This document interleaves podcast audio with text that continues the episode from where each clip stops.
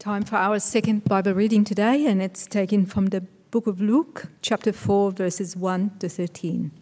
So if you can follow in the Bible or along on the screen. Luke chapter 4, beginning from verse 1. The temptation of Jesus. Jesus, full of the Holy Spirit, returned from the Jordan and was led by the Spirit in the desert, where for forty days he was tempted by the devil. He ate nothing during those days, and at the end of them he was hungry.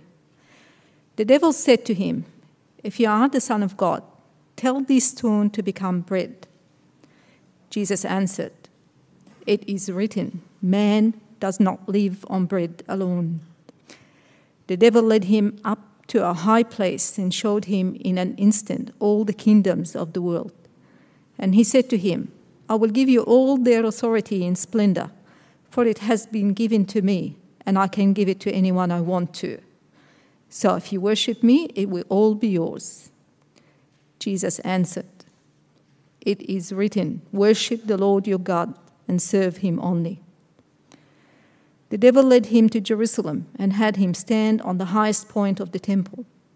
If you are the Son of God, he said,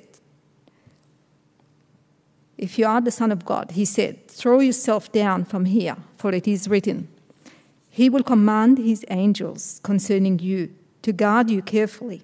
They will lift you up in their hands, so that you will not strike your foot against a stone. Jesus answered, It says, Do not put the Lord your God to the test. When the devil had finished all this tempting, he left him until an opportune time. May the Lord bless his word. Thanks, Dahlia. My name is Ollie. I'm one of the uh, ministers of our church. And it'd be great if you kept your Bible open as we uh, work through those first uh, few verses of Luke chapter 4. Uh, but as we begin, I'm going to thank God for the time, so please pray with me. Our Heavenly Father, we do thank you that all scripture is God breathed, useful for teaching, rebuking, correcting, and training in righteousness, so that we, your people, may be thoroughly equipped for life. Uh, please help us today as we think about temptation and sin. May you uh, use your word to do those things and to build us up in our walk with you. We pray this in Jesus' name. Amen. Oh, some things in life don't live up to the hype. I was uh, reminded of this when, when I was studying at college one time, Bible college. In my third year, on Wednesdays, we used to have class from uh, 9 a.m. in the morning to 9:30 p.m. at night. So it was a, a 12-hour day. And as you can imagine, it was uh, pretty heavy going to be uh, at college thinking about such uh, deep topics for so long. And so, one of the things we did to kind of sustain ourselves through that was we would make delicious meals at college each week for dinner. And so, uh, one week we made uh, roast pork ribs, another week we made uh, delicious potatoes, another week an Indian guy made an authentic Indian curry. And so, it was great. It was certainly a highlight and a good bonding time of college. Uh, but one week we decided to make a snack, to make a dessert. And so what we decided to do was make a choc ripple cake. I don't know if you're familiar with what they are, but you get chocolate biscuits, you put them in whipped cream, you leave it in the fridge for a while, and it, uh, the biscuits make the, the cream makes the biscuits go nice and soft. Uh, that's what they're meant to look like. And so we, uh, we went to the supermarket, we bought our chocolate biscuits, but being at college, we couldn't whip the cream. So uh, what we got instead was one of those cans that you shake and then you squirt it out, and the whipped cream apparently comes out from that. And so uh, we used that. We lovingly crafted our, our ripple cake, all the while imagining how good it was going to be. We then put it in the fridge to set, and we went off to class. And I must admit, uh, for most of that, the following few hours, I, I didn't learn much. My mind was on the choc ripple cake. I was just salivating, thinking how good it was going to be.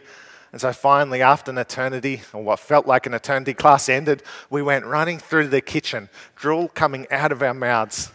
We opened up the fridge, and do you know what we saw? Uh, this is what we saw. Uh, that was our choc ripple cake. Uh, apparently, you shouldn't use the canned cream on it. It somehow just went watery, ran off it.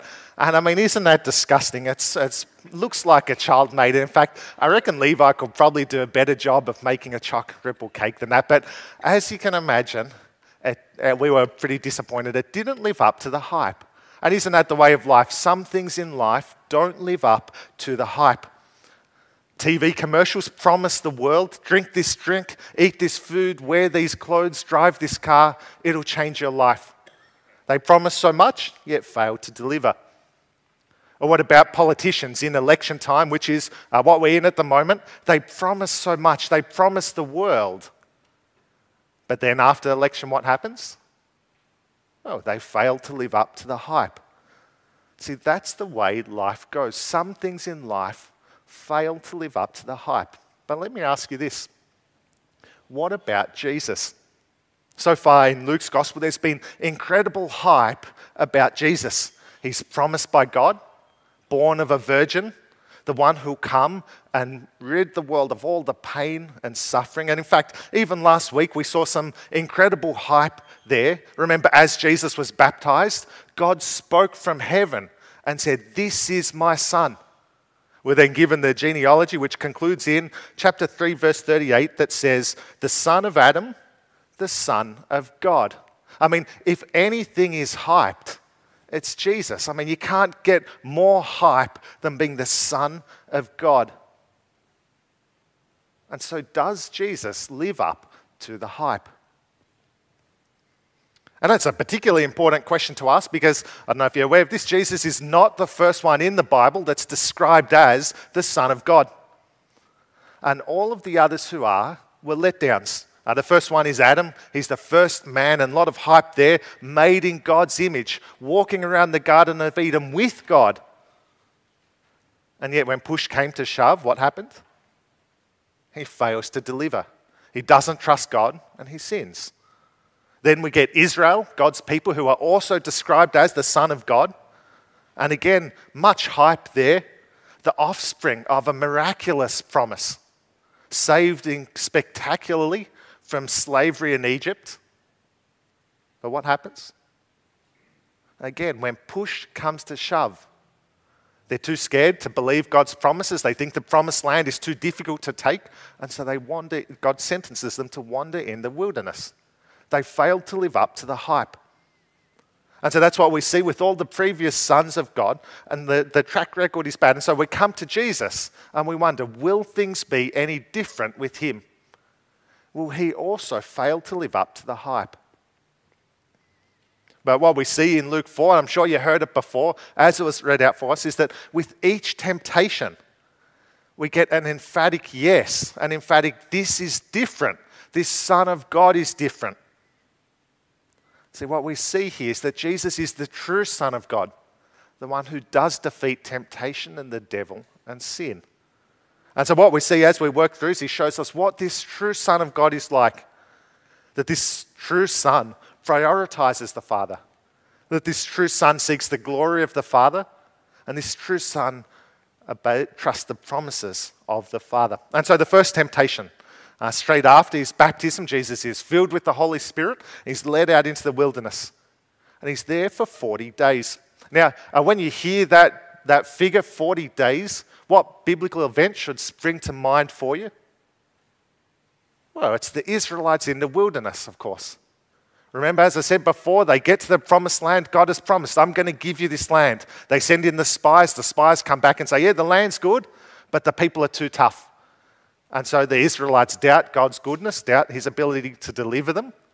And so God sentences them to 40 years in the wilderness. And so when we hear this number 40, we're meant to realize it's deliberately and intentionally linking Jesus to the Israelites. It's comparing this new Son of God with an old Son of God.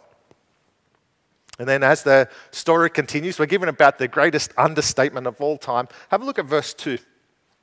Jesus ate nothing during those 40 days, and at the end of them, he was hungry.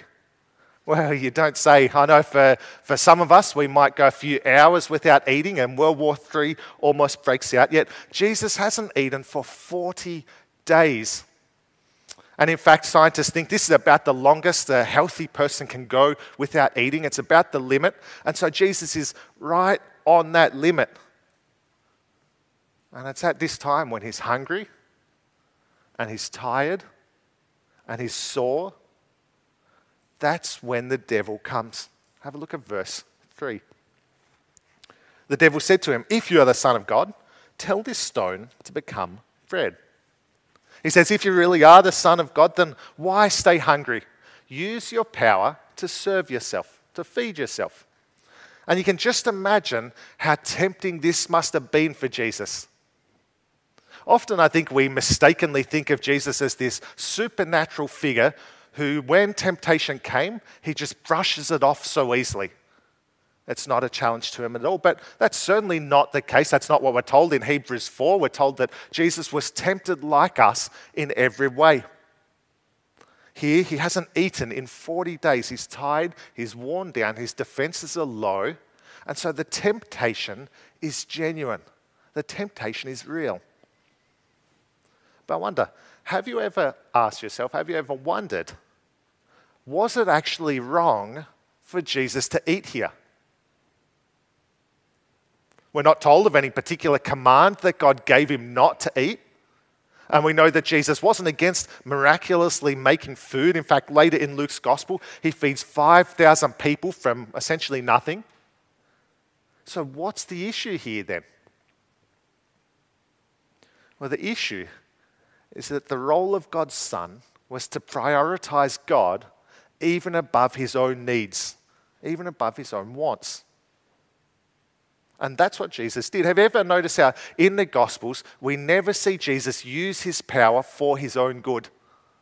When Jesus is lying on the ground at night sleeping, he doesn't use his power to make a mattress to sleep on. When Jesus is hiking up a hill, he doesn't use his power to teleport himself to the top of that hill. Even on the cross, when people are yelling at Jesus, use your power to save yourself, to come down, he doesn't use his power for his own good. See, this true Son of God prioritizes God above even his own needs and wants and desires. And so that's why he replies how he does. Have a look at verse 4. Jesus answered, It is written, Man shall not live on bread alone. Uh, this is a quote from Deuteronomy, as we uh, had Deuteronomy 6 read out before. And in fact, all three of Jesus' responses in this passage are from Deuteronomy. And what we actually get if you flip over to, don't do it, but if you did flip over to Deuteronomy 8, you'd see that this is only actually half of the quote. And this was quite a common rhetorical device in those times where uh, you'd quote half a quote and it's kind of inferred that you're implying the, the whole of the quote. And the full quote says this Man does not live on bread alone, but on every word that comes from the mouth of the Lord. Jesus is essentially saying, I have food that you don't know about. Food that's better than physical food. See, as good as it is to have a perfectly cooked, well seasoned, medium rare steak topped off with deliciously crispy chips, as good as that is, this is better. This food is better more nourishing. The Word of God. And Jesus shows us that if we want to be healthy, then that's what we need. And sure, I'm sure we all do want to be healthy. I'm sure there's never been anyone in the history of the world that has said, I do not want to be healthy. I want to be sickly and malnourished and starved. There's never been anyone that said that. Everyone wants to be healthy. And Jesus shows us that if we want to be healthy, then this is how we do it. We prioritize God. We put God first. And so let me ask you this Is that how much you value God? Does your relationship with God sit above even your own needs and desires and wants? What priority do you give to reading God's Word? I mean, is that something you do regularly? Is that something you're uh, willing to get up a little bit earlier to do or get into work a little bit later to do? When Hudson Taylor, the famous Christian missionary, anytime he heard that a Christian worker had committed adultery, he'd always ask the exact same question. He'd always ask, when did he stop doing his quiet time? And it might sound a little bit simple or potentially even simplistic to have that mindset and to say that that's how it goes. But that's certainly what I've seen in my pastoral experience. Anytime someone stops spending time with God, stops engaging with God's word, then slowly they stop moving forward and actually often start drifting backwards. They stagnate in their relationship with God. And so let me ask you is that something you're prioritizing? Or is it at the bottom of your pile, time with God? That you do it if you get time, but if not, that's all right. Or what about time with God's people, church or growth group or youth group? Is that something you're prioritizing? Or do you live by a kind of cultural mindset of STABO, subject to a better offer? You're happy to come to church, happy to go to growth group, happy to go to youth group if nothing better is on offer. But as soon as something better comes along, then church goes out the door. What priority do you give to God? See, if we want to be healthy, a healthiness that's not just about physical healthiness, but about spiritual healthiness, then we need to be like Jesus. This son sees the priority of his father. And this son also seeks the glory of his father. Because having failed the first temptation, the devil now tries again. He takes Jesus and he shows him the whole world. And he says, If you'll just bow to me, I'll give it to you. Have a look at verses 5 to 7. The devil led him up to a high place and showed him in an instant all the kingdoms of the world, kingdoms of the world. And he said to them, said to him, I will give you all their authority and splendor. It has been given to me, and I can give it to anyone I want to. If you worship me, it will all be yours. See, in an instant, all the kingdoms of the earth flash by. The military might of the Roman Empire, the vast wealth of the British Empire, the vaunted culture of the Persian Empire. And the devil says to Jesus, It can all be yours if you'll just bow the knee. Now, we might hear this and ask yourself, but doesn't it belong to Jesus already? Isn't this already all of Jesus? And in a sense, you'd be right. Think back to Luke chapter 1, where God says he'll give Jesus the throne of David and his kingdom will never end. So, if it belongs to Jesus already, then what's going on? What's the devil saying? Well, what he's trying to do is to tempt Jesus with the crown without, without the cross. He wants to give him a crown without the cross. And you can just imagine how tempting this must be because Jesus is fully aware of what the cross involves. Remember what happens in the Garden of Gethsemane? As he's praying about the upcoming crucifixion, about the cross, Jesus gets a thing called uh, hematidrosis. Hematidrosis. Do you know what hematidrosis is, or do you remember the story? It's where someone in great times of extreme emotional turmoil, stress, will sweat blood. Remember, that's what happens to Jesus in the Garden of Gethsemane. He's so distressed about the upcoming crucifixion that he sweats blood. See, Jesus knows how much incredible suffering there will be on the cross as the sins of the world are poured out on him. But the devil here is saying, I'll give you the crown without the cross, the glory without the suffering. And all you need to do is bow the knee to me. And so you can just imagine how tempting this must have been for Jesus. But Jesus isn't fooled. He knows that a crown without the cross is no crown at all. And he knows that the glory of the Father is what matters absolutely the most. And so that's why he replies, as he does in verse 8. Have a look at it with me.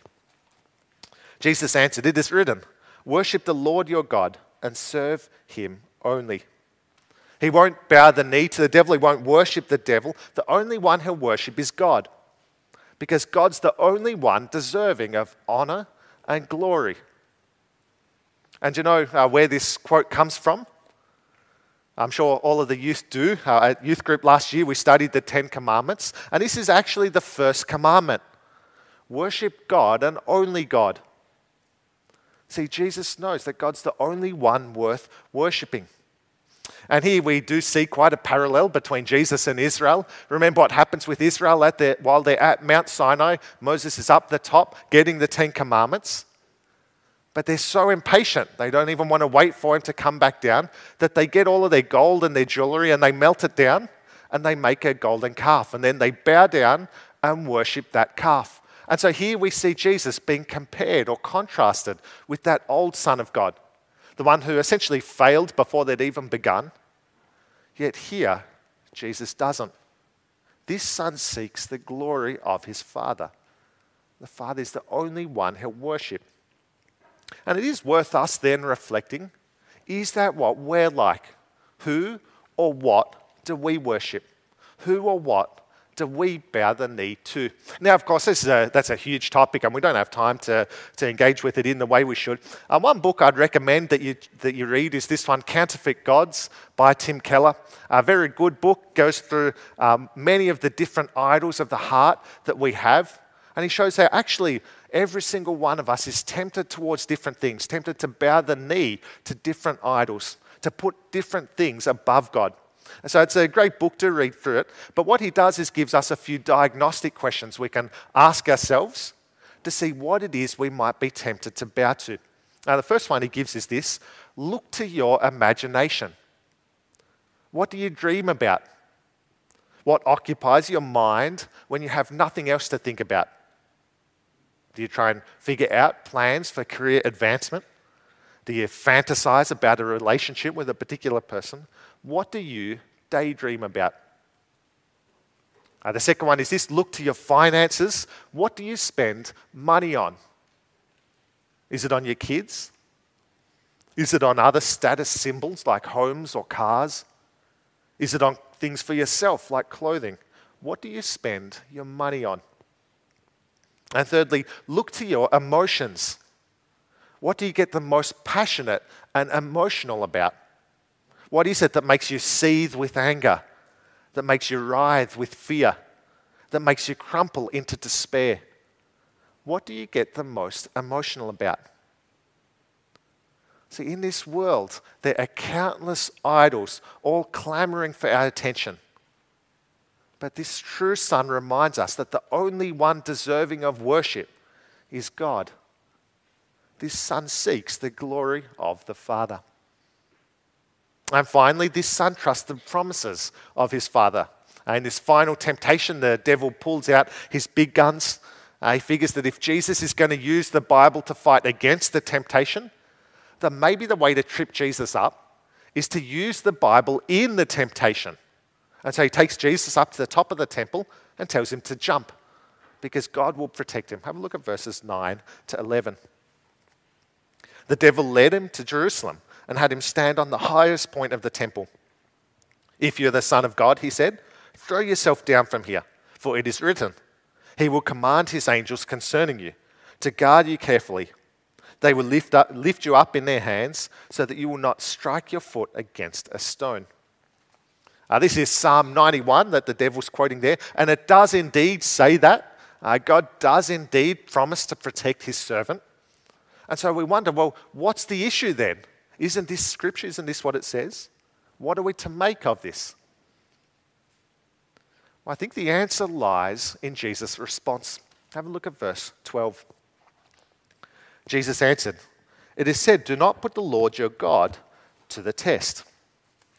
See, while it's true that God has indeed promised those things, it's also true that we're not to put God to the test. And quite simply, if we trust God's promises, then we won't. I mean, think about it. A husband who fully trusts his wife does not say to her, I know you love me and I believe your promises, but I want you to prove it to me. Uh, you don't say to your best friend, Hey, I trust you and I know you have my back, but you should prove it to me.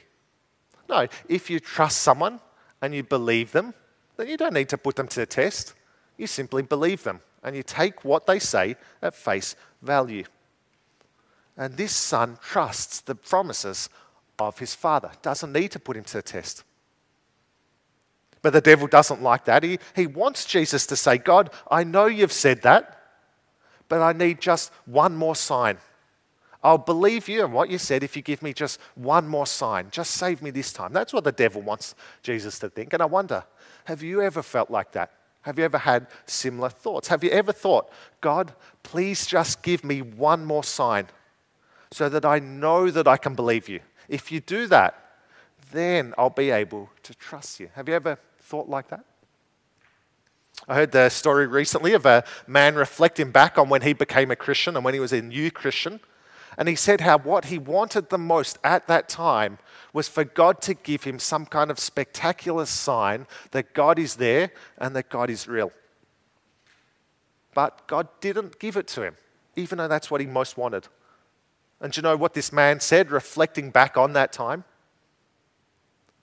He said he's so grateful that God didn't give him that sign. Because if God had have given him that sign, then his faith would have been based on that sign. But instead, his faith is based on the Bible, and his faith is based on the reality of God's promises. See, it's so tempting to want more than what God has given. But we don't need it. We have something far, far better than that. We have the Bible, which is filled with God's promises, that tells us exactly who God is and what God's done and what God has promised us. And we know that God is a trustworthy God who keeps his promises. And so that's what the true Son of God reminds us. This true Son trusts the promises of his Father. And so, having been resisted not once, not twice, but three times, the devil then withdraws until a later time. And so that's our passage, and that's who Jesus is the true Son of God who lives up to the hype, who doesn't fail like all the previous sons of God. But we're perhaps left wondering well, what does it mean for us? How are we meant to apply this passage? Well, I think it comes when we realize kind of what life is for us here. As God's people, in a sense, we're still in the wilderness, just like Israel for those 40 years, and just like Jesus for those 40 days. We are in the wilderness on this side of the new creation. We're being tempted by the devil, we're battling against the possibility of sin. We're in the wilderness, just like Jesus was here. And so, while we're in the wilderness, then, what are we to do? Well, we're to look to the Son. I find Hebrews 12 is a great encouragement about doing this. If you've got your Bible, do uh, flip over with me to Hebrews chapter 12. Uh, we'll look at verses 1 to 2. Uh, despite the name, Hebrews is in the New Testament, tempting to think it's in the Old Testament. Hebrews chapter 12, verses 1 to 2 says this Therefore, since we are surrounded by such a great cloud of witnesses, let us throw off everything that hinders and the sin that so easily entangles. And let us run with perseverance the race marked out for us, fixing our eyes on Jesus, the pioneer and perfecter of our faith. See, we are in the wilderness, we're running that race. And as we're in the wilderness, we'll fight against the devil and temptation. But as we do, we're not alone the Lord Jesus has gone ahead. He's walked these paths before us. And so, as we're here, we set our eyes on Him, the pioneer and the perfecter of, the, of, the, of our faith. The one who went first and completely and perfectly resisted temptation and sin. The one who was sinless for our sake. And so, can I encourage you? Keep looking to this Son. Keep looking to Jesus as you walk through the wilderness of this world turn your eyes to Him, the Son of God, who is worth the hype, who perfectly withstood sin for your sake so that you might have life. And so that's the first thing we do. We look to the Son. And I think that's the main point that Luke is trying to make here. The main point he's trying to make is that Jesus has gone first and Jesus has perfectly resisted temptation. Jesus has perfectly been sinless. He's defeated sin, which means that because he has died for us, any who trust in him might have life as well. That's the main thrust of the passage. But there is a secondary point. It does still give us a little bit of guidance about what we can do in the face of temptation, how we're to handle temptation. And so, as we walk through the wilderness, as we face temptation and the devil, what do we do? Well, we also imitate the Son. See, we look to him and we see what did he do? And in the face of the devil and temptation, what did he do? Well, he swiftly and immediately rejected the temptation, drawing on God's word to do so. Because that's how he handled sin and the uh, temptation in a passage, didn't he? He didn't dwell on it. He didn't allow this temptation to grab a toehold. He didn't kind of play with it, toy with it in his mind, thinking, oh, maybe I should. It would certainly be enjoyable. He didn't allow that little flame to slowly grow into a bonfire. No, he immediately rejected temptation, drawing on God's word to do so. Um, and that's all the more reason why we should be spending time in God's Word, familiarizing ourselves with it, being shaped by it, because how are we to draw on it if we don't know it? And so that's what we're to do in the face of temptation. We imitate the Son. When someone cuts us off on the road and we feel that anger inside beginning to boil, then what do we do? Well, we imitate the Son. We immediately reject the temptation, drawing on God's word to do so. When a friend succeeds, and we know that we should praise God for their gifts, but instead that little voice of jealousy inside of us tempts us, what do we do? Well, we imitate the Son. We immediately reject the temptation, drawing on God's word to do so. When we're in a conversation and we have that juicy bit of information that we want to share about someone, even though we know it's gossip, what do we do? Well, we imitate the Son. We immediately reject the temptation, drawing on God's word to do so. Whenever temptation arises, whatever it is, we do the same thing. We imitate the Son. We immediately reject the temptation, drawing on God's word to do so. But of course, we will fail. It's not an if, it's a when. And we all know that. We all know that we will fail.